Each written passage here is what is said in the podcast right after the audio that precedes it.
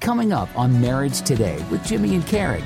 God's going to test your character, your mouth, your morals, and your work ethic, your attitude. And to the degree that we're willing to make the character choices to allow God to dig us deep, is to the same degree that He'll build us high. And if you have this big dream inside of you, you may be asking yourself the question why is God so severe with me? why am I having to go through all this? It's not because God hates you, it's because He loves you.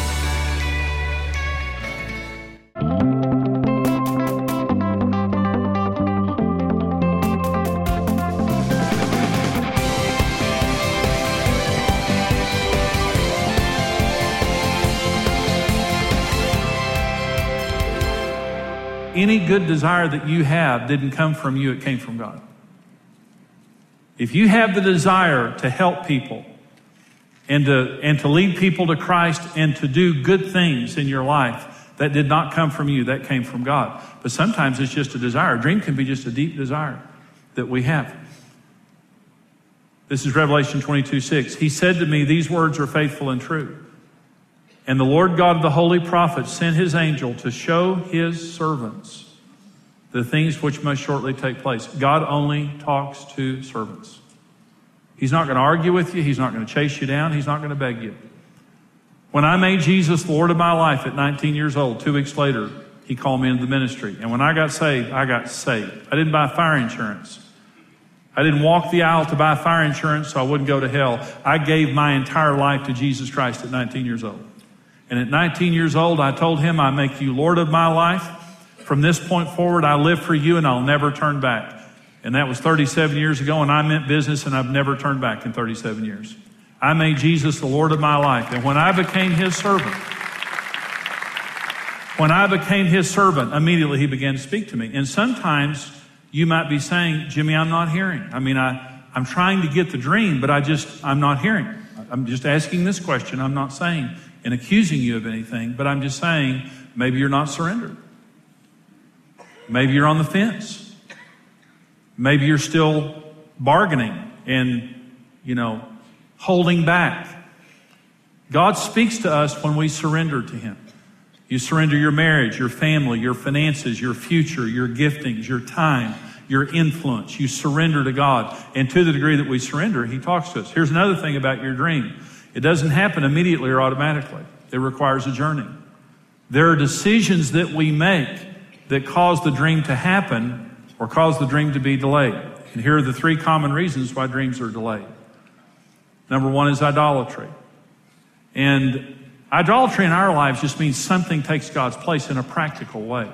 We focus on it more. It's more important to us. It, it motivates us more than God motivates us. And so Abraham and Sarah were around 80 years old and they had not had a child. And it was heartbreaking. Let me tell you, Abraham was a, in, in current terms, he was a billionaire. Phenomenally powerful, wealthy man. Let me, let me quantify how powerful and influential Abraham was. His house servants defeated five kings to rescue his nephew Lot. When your house servants can defeat five kings, you are one powerful individual. Abraham was a powerful man. He had no heir. And he complained to God one day and he said, If I die, who am I going to leave all my stuff to? I, a house servant. I don't even have an heir. And God took Abraham outside one night and he said, Look up the stars of the sky because your descendants will be like that. And Abraham believed God and it was accounted to him as righteousness. He looked up and he believed at 80 years old. Let me tell you something. When you're 80 years old, trying to have children, the clock is ticking really hard. No offense to anybody here in your 80s. God bless you. But they're 80 years old, and God says you're going to have a baby. Well, it didn't happen that year, or the next year, or the next year. And, you know, I'm just saying, you're 80 years old, you're 81, you're 82, you're 83. Then, okay, now we need triplets, quadruplets. You know, if we're going to get to that, there's going to have to be some production here real quick. Didn't happen. So one day, Genesis 16 records Abraham and Sarah had a bright, bright idea. They got so obsessed with making the dream happen and believing that it wasn't going to happen, you know, through Sarah, that Sarah said to Abraham, Go into with my servant Hagar and have a baby with her. And he did. His name was Ishmael. God delayed the dream for 13 years until Ishmael bar mitzvahed. I know he wasn't Jewish, but bar mitzvahed. In, in the Jewish society, in the Hebrew mind, a boy becomes a man at 13 years old. He's bar mitzvahed. So as soon as Ishmael turned 13, Sarah got pregnant.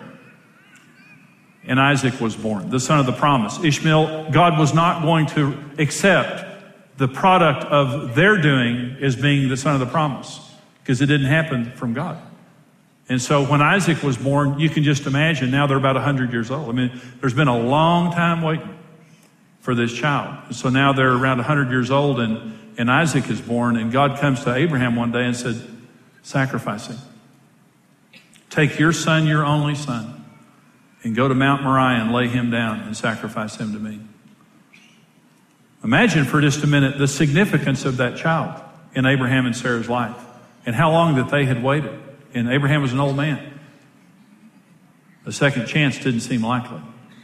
Abraham saddled up his mule and loaded it up with his son and took him up to Mount Moriah and laid him down. By the way, don't do that. That was the Old Testament. It was just something for Abraham. On days you may be tempted, do not sacrifice your children to God as an offering. Abraham took the knife up, and Isaac was laying there. He was coming down, and the angel grabbed his arm and said, Now we know that you fear God. See, this boy had become an idol. He became more important than God. We know that because of Ishmael. We also know it because of the test when God said, lay him down. See, this is what happens. There, there are all of us really. When God gives us a dream and a promise, it's so easy for that to begin to consume our lives. A healing, a child, a marriage, a ministry, a business, a breakthrough, whatever it might be, it begins to consume us. And here's how you know that your dream has become more important than God. Number one, your relationship with God becomes focused around the promise and making it happen. It's all you talk to God about. It's just, it, God is the servant of the promise rather than the promise being the servant of God. And let me say, God is not going to become the servant of the promise. He's bigger than that. Number two, you get mad at God concerning his timing or his methods. I got mad at God. He called me to preach at 19, told me I couldn't go to the seminary, and so I spent nine years waiting in the appliance business. Didn't seem like any progress was going on. And I got mad at God one day. Well, actually, what happened was I saw this ad from Oklahoma City, a church in Oklahoma City that had a Bible school. And they said, This is a Bible school, and we train people for ministry, and it's connected with this church. And I thought, Well, God won't let me go to seminary, but I can go to Bible school. Now, in the back of my mind, I knew I was sinning. I just want to say that right up front. I, I knew I was kind of on the edge, but so I called that Bible school. And when I called him, I talked to this guy and I began to tell him, I was about 25 years old. So I'm 25 years old. I've been called to ministry. I want to go to ministry. I can't go to seminary, but it sounds like what you're doing is what I need. And he said, You're just the kind of a person we're building this school for.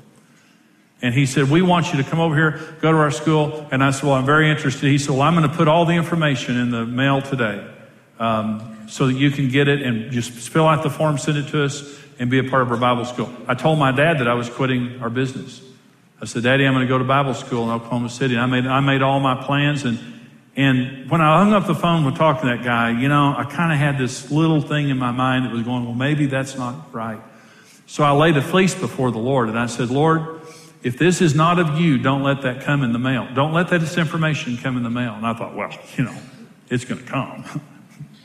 but at least he has a chance to kill the postman or something, you know. I mean, I'll give him that little chance. Kill the postman. So, didn't come the next day. Hey, who cares? You know. Probably takes two days. Didn't come the day after that, and I thought, well, that's a little slow. Probably the truck broke down, you know, on Interstate 40, and they had a little trouble. It'll get here tomorrow. Didn't come the next day. Didn't come the day after that. Didn't come the day after that. Never came. And I sat down one morning and I had a talk with God.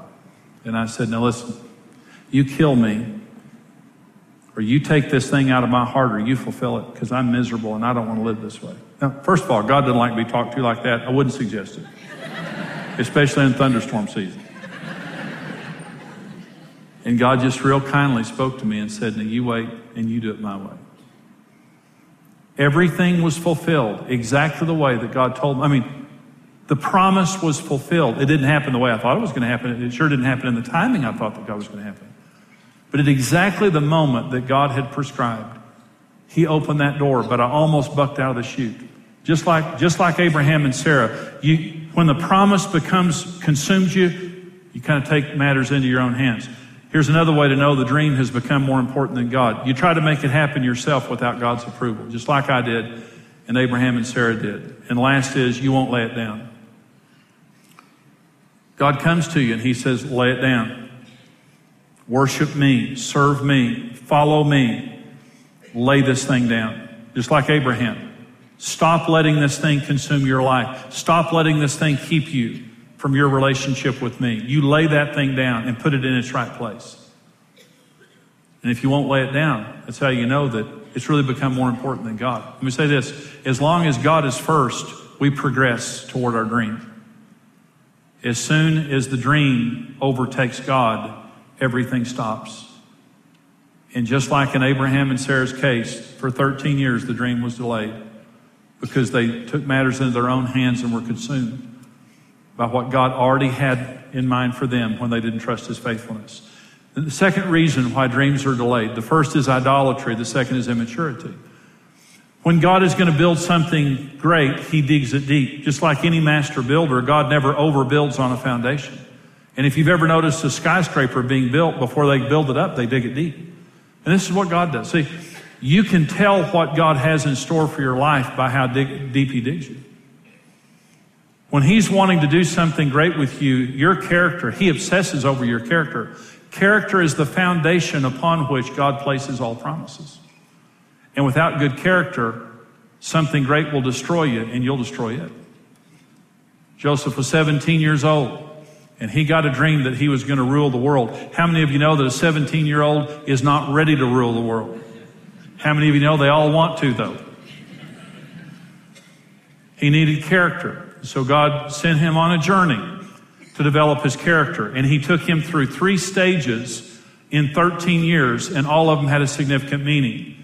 The number one test, character test, that God sent Joseph through to prepare him was the pit test. Joseph had a big mouth. God gave him two dreams and he blabbed them all over his family and everybody hated him. Your dream is about people. And people are precious to God and words are nuclear. Let me say that one more time.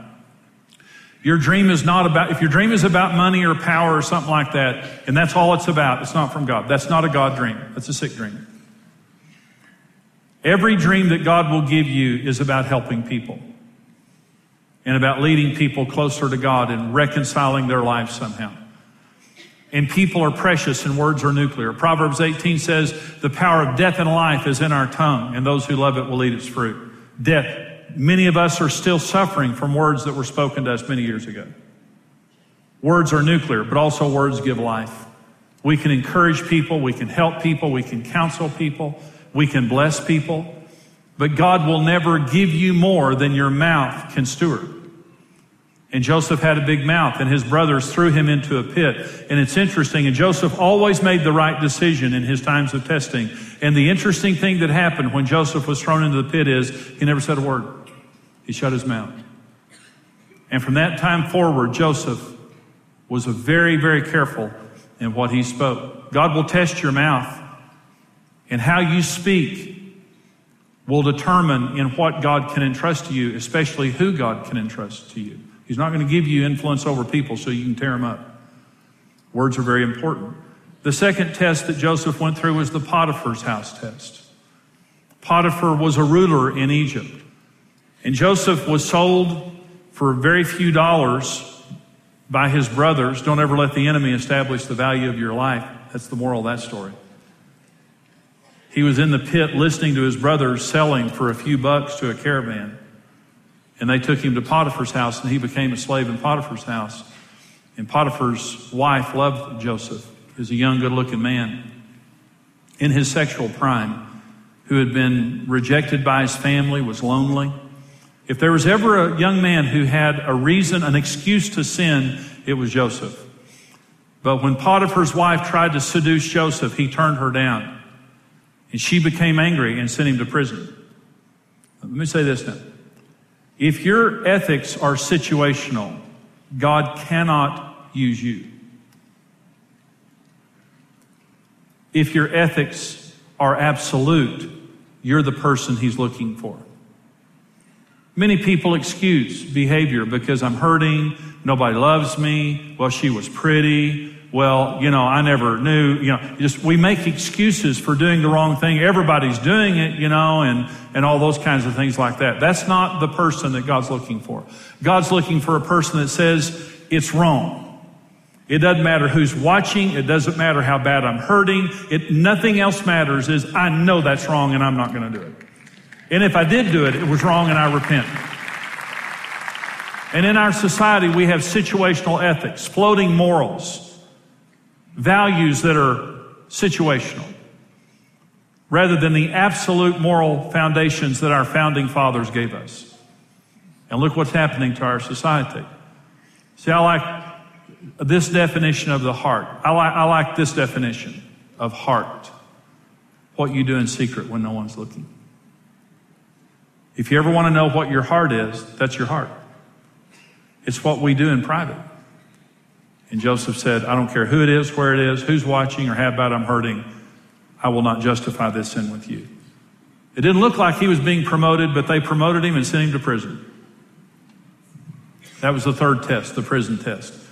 Potiphar's wife lies about Joseph.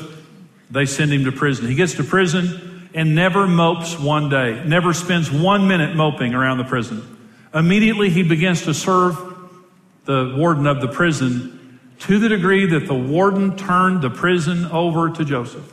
This guy's something else now, I'll tell you.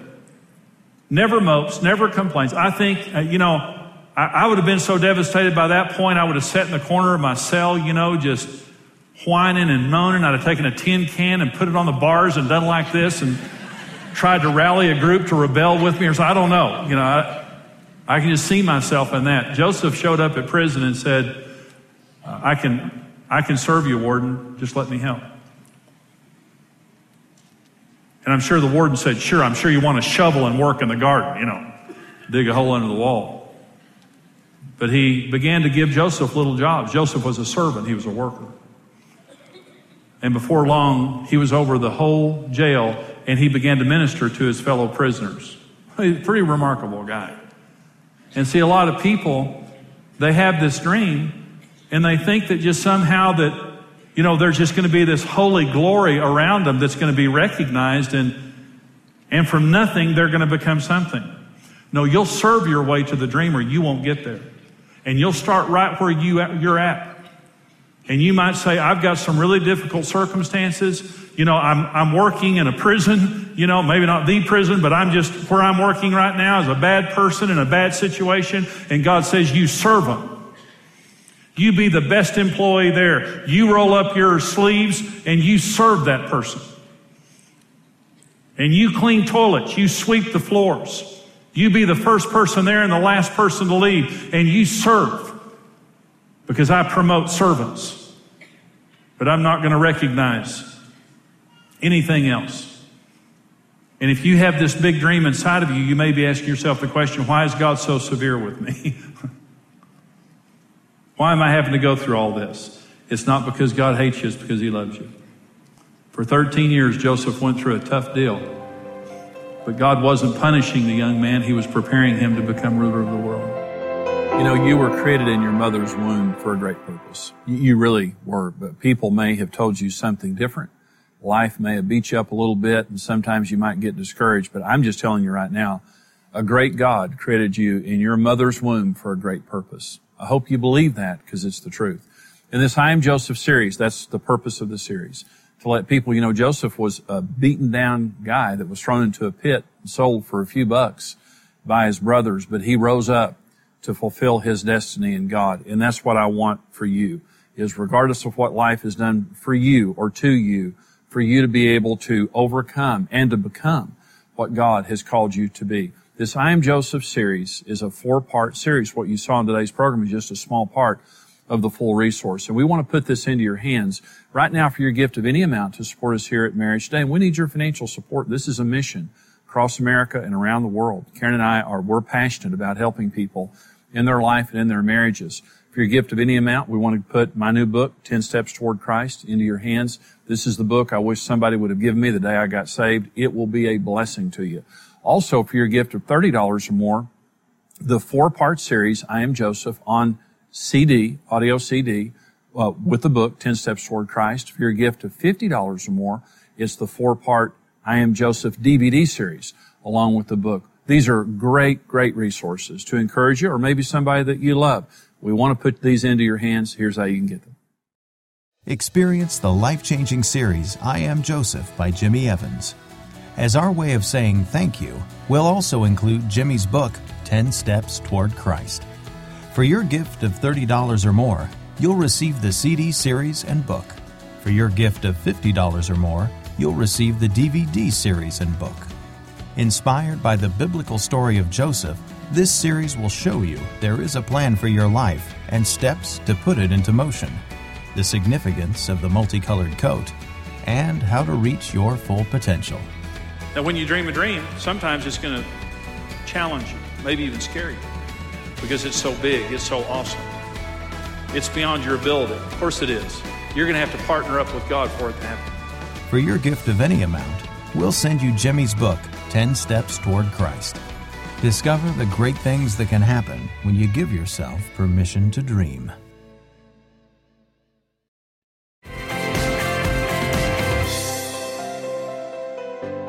A lot of people ask me, they say, Jimmy, what, how do I know what my dream is? How do I know what God has called me to do? And, and let me talk about that for just a minute, because that's, that's very important. You know, when I was growing up, I had such a different, you know, personality and set of giftings, and I'm kind of ADD, so it's hard for me to sit and do something for very long. And I'm, I'm, I'm creative, and I love to speak, and all these things. And I, I used to wonder, how in the world will I ever find a job where I can do, you know, everything that I enjoy doing? Did, did you know that when you have God's dream inside of you and you're fulfilling God's dream, it scratches every itch? It's, it's perfect for you. One time I was in church and before I became a pastor, I mean, I worked in the sound booth in the church. I was in business and I volunteered in our church before I became a pastor. And I was running the sound one day and I was miserable. I mean, I was working in business with my parents. I loved my parents, but I didn't want to be in business with my parents. I wanted to be in the ministry. And I had this concept of God in my mind that, you know, I may have wanted to do this, but God was going to send me to China or Africa or, or some other place that, you know, in other words, if you're enjoying it too much, there's something wrong with that. And this pastor was speaking that day and he said this, which set me free. He said, we don't serve a God who gives you the desire to go to China and keeps you here.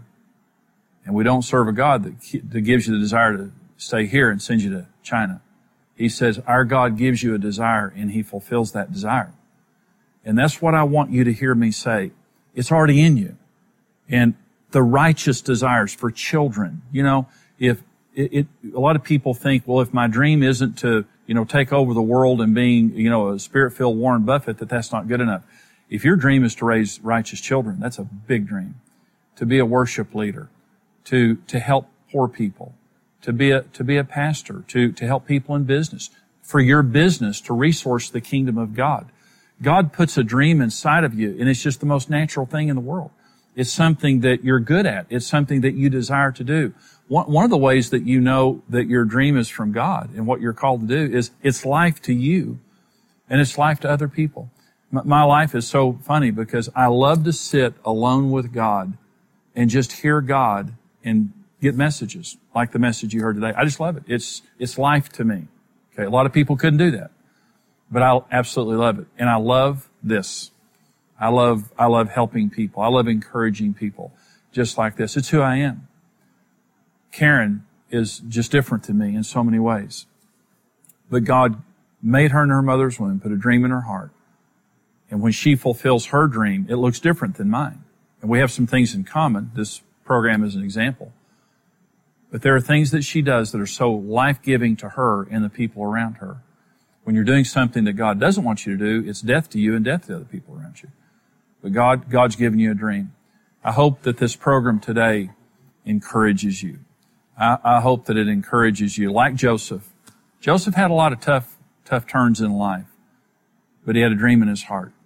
And God was faithful to that dream. And I just want you to know God's going to be faithful to you. Don't give up. Don't get discouraged. If you have that dream in your heart, you be faithful to God and He'll take you to your promised land.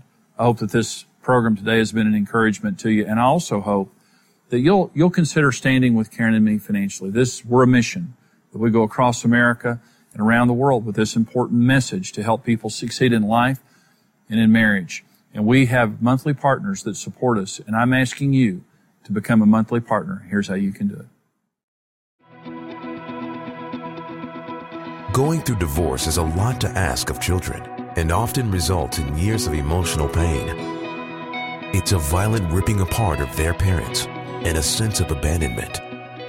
What sometimes we see as a quick way out can mean complete loss for a child. You have a 100% chance of success in marriage. You, you were made for marriage. Marriage Today exists to protect children from the pain of divorce and to steer couples away from marital failure by telling them the truth. When you stand with Marriage Today, your individual effort multiplies with other like minded partners, and together we can rebuild the legacy of strong families around the world. Choose your level of partnership today and receive immediate access to the video streaming library. Become a rock solid partner today. Thanks for watching. Follow Marriage Today for more marriage building tips and resources.